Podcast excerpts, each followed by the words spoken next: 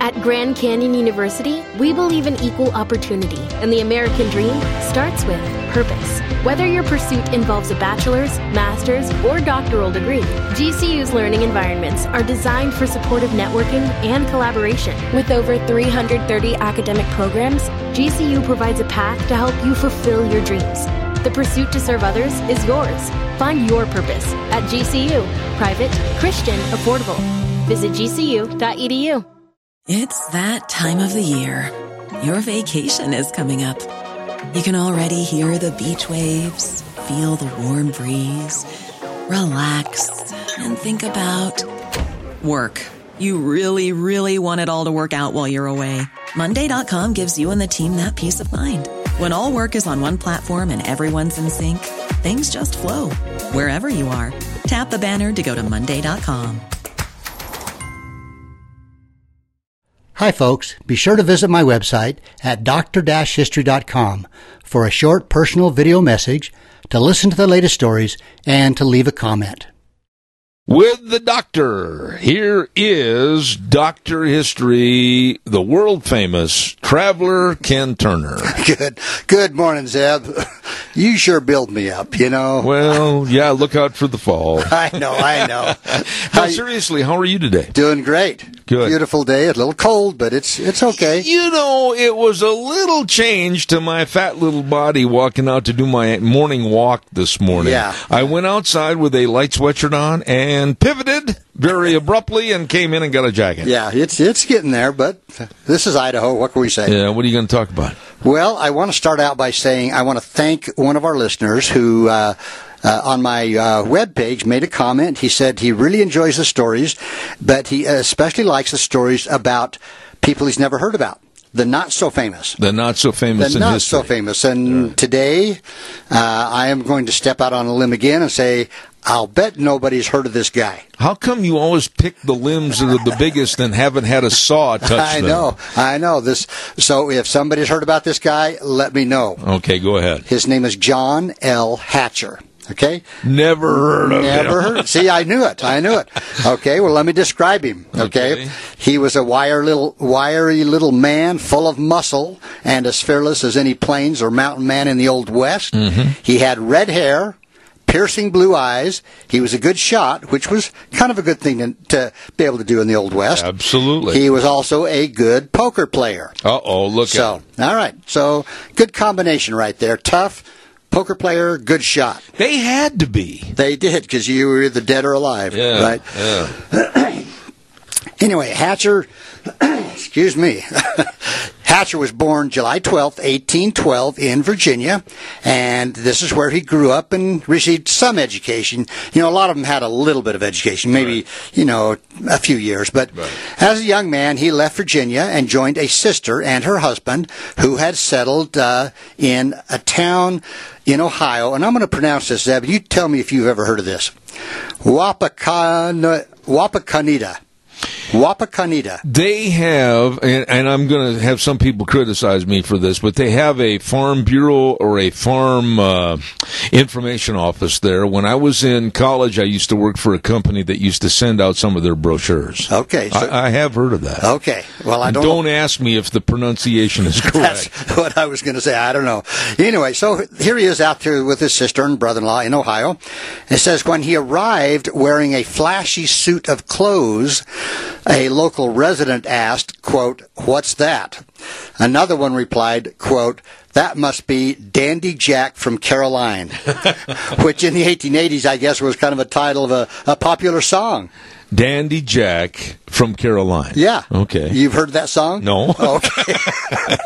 All right.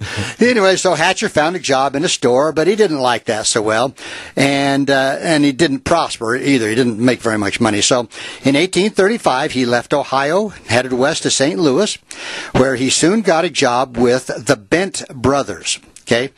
He joined their wagon train and traveled across the prairie and plains to a place called Bent's Old Fort, which is located on the Arkansas River Right. in what is now Colorado. So you have heard of that. I've heard of that, yeah. Okay. Well, Hatcher became a trapper, a hunter, and a trader for the Bents, and he made friends with such uh, notable people as Kit Carson and some of the other notable uh, uh, old frontiersmen. Really? So, yeah, he was in with that crowd, basically. But again, I don't think anybody's heard of him. Okay, took his money, took the money though. right? Oh yeah, yeah. But anyway, Hatcher made several trips uh, for the company down the Chihuahua Trail into Mexico to buy and sell horses Wow. and mules. Wow. Uh, that in itself is quite quite an event. Yeah. But he also is known to have traveled as far north as the North Platte River, and while opening trade with the Kiowa Indians, he was. Uh, Kind of adopted into their tribe, and, and this happened a number of times with some of the mountain men. You know, they would Really? become good friends with Yep. uh, the chief and one thing another. But anyway, he soon gained a reputation as an expert marksman, a good storyteller, and a diplomat without fear in his dealings with the Indians. And they had a name for him. They called him Freckled Hand. Mm-hmm. Freckled hand. Freckled Hand. now, this might be a good time to take a break. Oh, Yeah, before we lose everything. Old freckled hand. All right. Don't forget Zach and the crew over at Minnecasia Sales, 1321 East Main Street in Burley, right across from the airport. Easy to find, easy to get into, and absolutely the easiest people to work with. They want to help you, especially like with the upgrade of your windows to the Western windows. Save on your heating bills this winter. Check out those windows with Zach and the crew, and they can help get a contractor over to their, over to your location to install those windows too. Check it out today, along with all the lumber and the Tartar Farm and Ranch gates and panels, everything at Minnecasia Sales, thirteen twenty one East Main Street in Burley, and they bring you Doctor History. Okay, so now we've got uh, Mr. Hatcher. He's a friend of the Kiowa Indians, adopted into their tribe. They called him Freckled Hand. So now in 1845, Hatcher and a guy named Caleb Greenwood, which also had worked for the Bent uh, Company, uh, accompanied a Lieutenant James W. Albert's scientific expedition from Fren- uh, Bent's Fort to the Canadian River. Okay. Now, Hatcher assured the Comanches and the Kiowas that Albert and his men were not hostile. So basically, he was kind of a protector uh, of these guys. Okay. Uh, and it was good to have him along. So he assured the Indians That these guys that were they okay. were good guys, Right, and to not bother him. Okay. So, so everything went good. Uh, he then served as a guide for two small military expeditions, and after nearly two decades in New Mexico, Hatcher and 15 other men left Taos in early 1853 to drive a herd of cattle to Placerville, California. Now that's a pretty good jaunt, Yeah, it right is. there. You said from Taos, New Mexico? Yeah. All the way to Placerville? Yeah, now that's quite a ways. It is. And actually, they went by way of Fort Laramie and South Pass. So they came clear up into Wyoming. Yeah, they must have almost been almost at the tip of uh, the bottom part, I should say, of uh, Idaho and the top part Right. of Utah. Yeah, so part of had to be on the Oregon Trail and, and the California Trail. Holy I'm cow, thinking. yeah. So, anyway, Hatcher returned uh, east from the uh, Gila Trail from Los Angeles, reaching New Mexico by December of 1853. Wow. Now, by spring of 1854, he entered the Santa Fe trade, and in time, enjoyed a lot of success trading and freighting goods between Missouri, Missouri and Santa Fe. Having a rough time Yeah, talking. I know you. today. Uh, Hatcher's got you all choked He's up. got me choked up. So, okay, here we are. Summer of 1857. Hatcher, then about 45 years old, which is not young, No. set out in early spring. Wait a minute. I just had a birthday. I'm offended by that. Well, neither one of us are going to see 45 again. no. Anyway, so 45 sets out early spring with a caravan of 15 wagons and about as many men. Their destination was Westport, which is now part of Kansas City, Missouri. Okay. So this is where they're headed. Well, Hatcher's men had been driving their wagons uh, two abreast for protection. They were in Indian country, but as they approached a place called Wagon Mound on the plains of northeastern New Mexico. Have you ever heard of that one? I have not. Okay. No. It's probably just a, a landmark of some kind. But Okay. anyway, Hatcher gave the order, and the wagons began to move in single file. All the open, uh, uh, they were on this uh, open, rolling plains, and Hatcher knew that Indians, if there were any, were waiting, and could they could be seen from a long ways away. Yeah. Because they were on this open prairie. Sure. Well, the wag- wagons had hardly had time to move into single file when suddenly a large band of Indians rode over a small rise in the ground ahead and headed straight for the caravan. Oh, this sounds bad. They were Comanches. Oh, boy. But they were not attacking the Indian chiefs. Uh, there were six or seven leading the warriors. They were giving the peace sign. Really? Yeah. So here they come. Uh, so there's got to be a lot of things going through your mind if you're Hatcher. Yeah, run. Yeah. So anyway, Hatcher knew the ways of the Comanches, and he suspected they were coming to murder and rob. Uh-oh. Hatcher, however, returned the sign of peace, whatever that was, I'm not sure. He had little choice, obviously. Then he quickly gave the order to his men to corral their wagons in a circle and to stand by for trouble. Uh oh. So, as the Indian chiefs came ahead of their braves, Hatcher saw that their leader was a guy by the name of Old Wolf. Old Wolf. Chief Old Wolf. Yeah. And again, I don't think anybody's heard of Old Wolf. Well, he was reincarnated, and that's what Hillary is Old today. Wolf. so, oh, Chief Old Wolf. Wolf. Okay. So the old Indian had been uh, responsible for a lot of raids on the southern plains, and they had made Old Wolf's name kind of a terror. He was. He was. Oh. Uh, they were afraid of him, especially among the Mexicans traveling the Santa Fe Trail. Oh, my. So anyway, Hatcher cautiously welcomed Old Wolf and the other chiefs and invited them to have some refreshments. A blanket was thrown on the ground, and Hatcher seated himself beside Old Wolf, Wolf and they actually gave them some sugar. Really? So uh, here's something that probably they either didn't know or didn't have very often. Anyway, as Old Wolf and the other chiefs finished eating, Hatcher asked Old Wolf to send his young braves away over the hill. Now, the braves were standing beside their horses not very far from the wagons. The uh, at this old wolf and his chief stood up, and so did Hatcher, who already sensed the old Indian's answer. Well, waiting for a reply, Hatcher grabbed old wolf's hair with his left hand. With his right hand, Hatcher took his knife from his scabbard and held it to the chief's throat.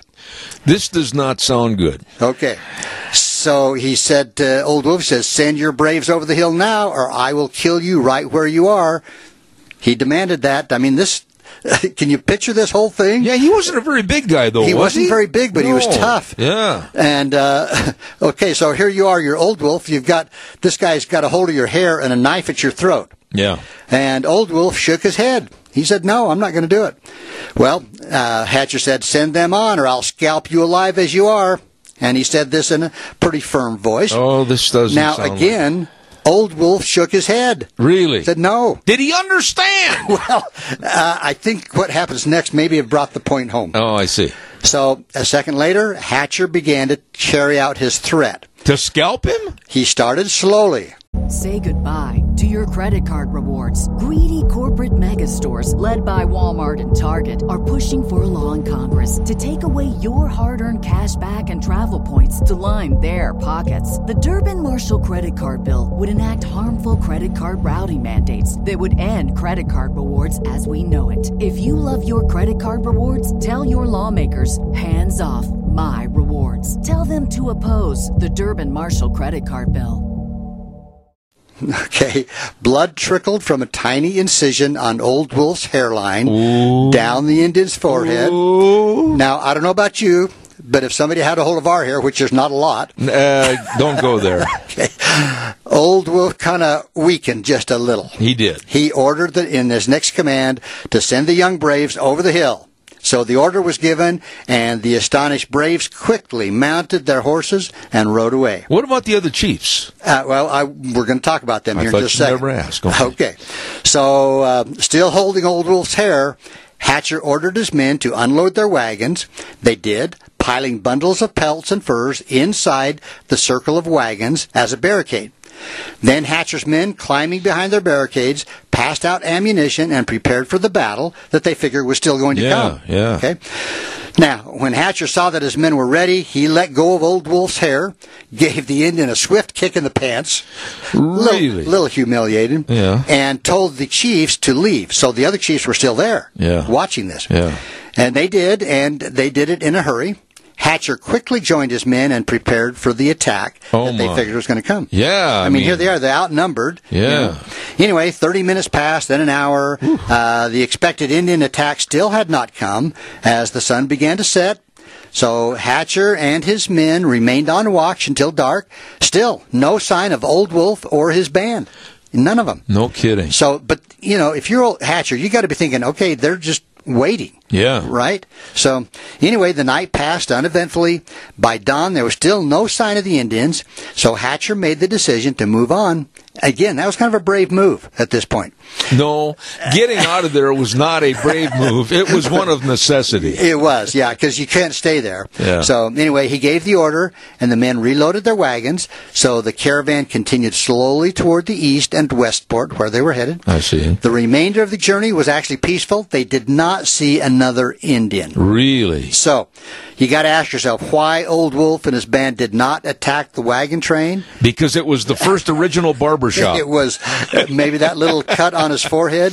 Uh, Don't know. Ooh. But they outnumbered Hatcher and his men. It may have been that Old Wolf had lost face among his chiefs and braves, Uh-oh. or that he had lost the element of surprise against Hatcher and his men. Yeah, he might have been replaced, huh? Well, you know how was it with the Indians? You earned uh, chiefdom or Yeah. uh, uh, whatever by your brave acts, Right. and so you know they might th- may have thought, you know, you let this white man uh, almost scalp you, and you'd have been better off to let him kill you. Maybe. Yeah, but the other chiefs didn't do anything no, either. no, they were just standing around watching. Yeah, I mean, it was kind of like watching an old I Love Lucy movie. I know. You know, what's he going to do next? Yeah. So, anyway, uh, there was a Colonel Dodge who was a plainsman and soldier, and he wrote in 1877 here's what he wrote As a rule, the Indian relies upon surprise, upon the effect of a sudden and furious dash to demoralize his enemy and render him sure prey.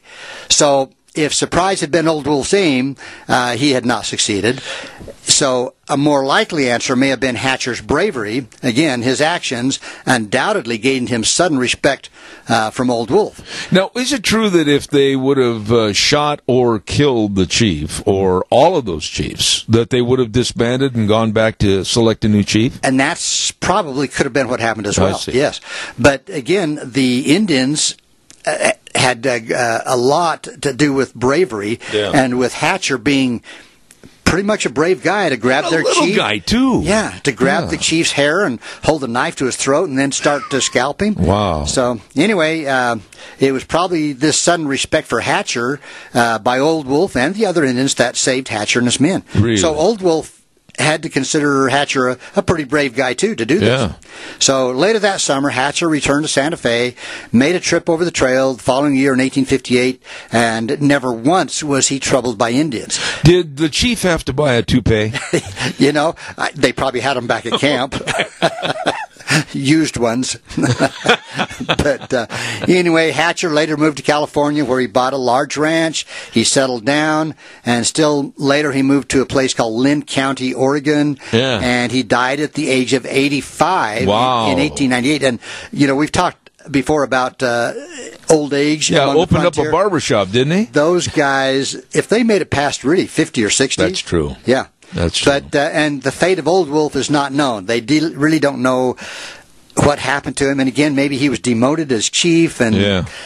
maybe even kicked out of the tribe. Who knows? Well, now this um, uh, John uh, Hatcher. Hatcher, um, Frecklehand, yes. did he ever resort back to gambling? You know, it does not say. Yeah. But the fact that he lived to be as old as he was, I'm thinking the only gambling he did was to be a rancher. Well, I wonder where he got all of his money.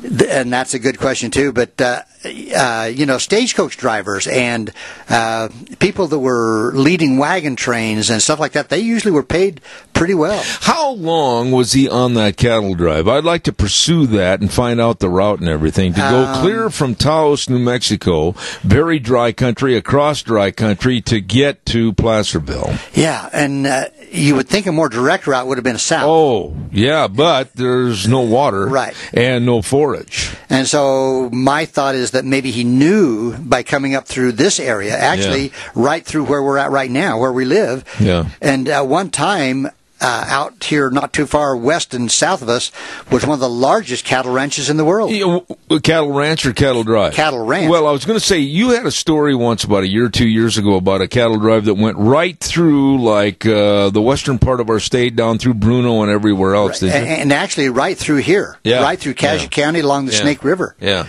which I had not ever thought of before. But yeah, there were cattle drives that went through here. really. So, so that's the story of John Hatcher and how Chief Old Wolf nearly lost his scalp. No kidding. So it was kind of reverse psychology there, wasn't it? It was, Yeah.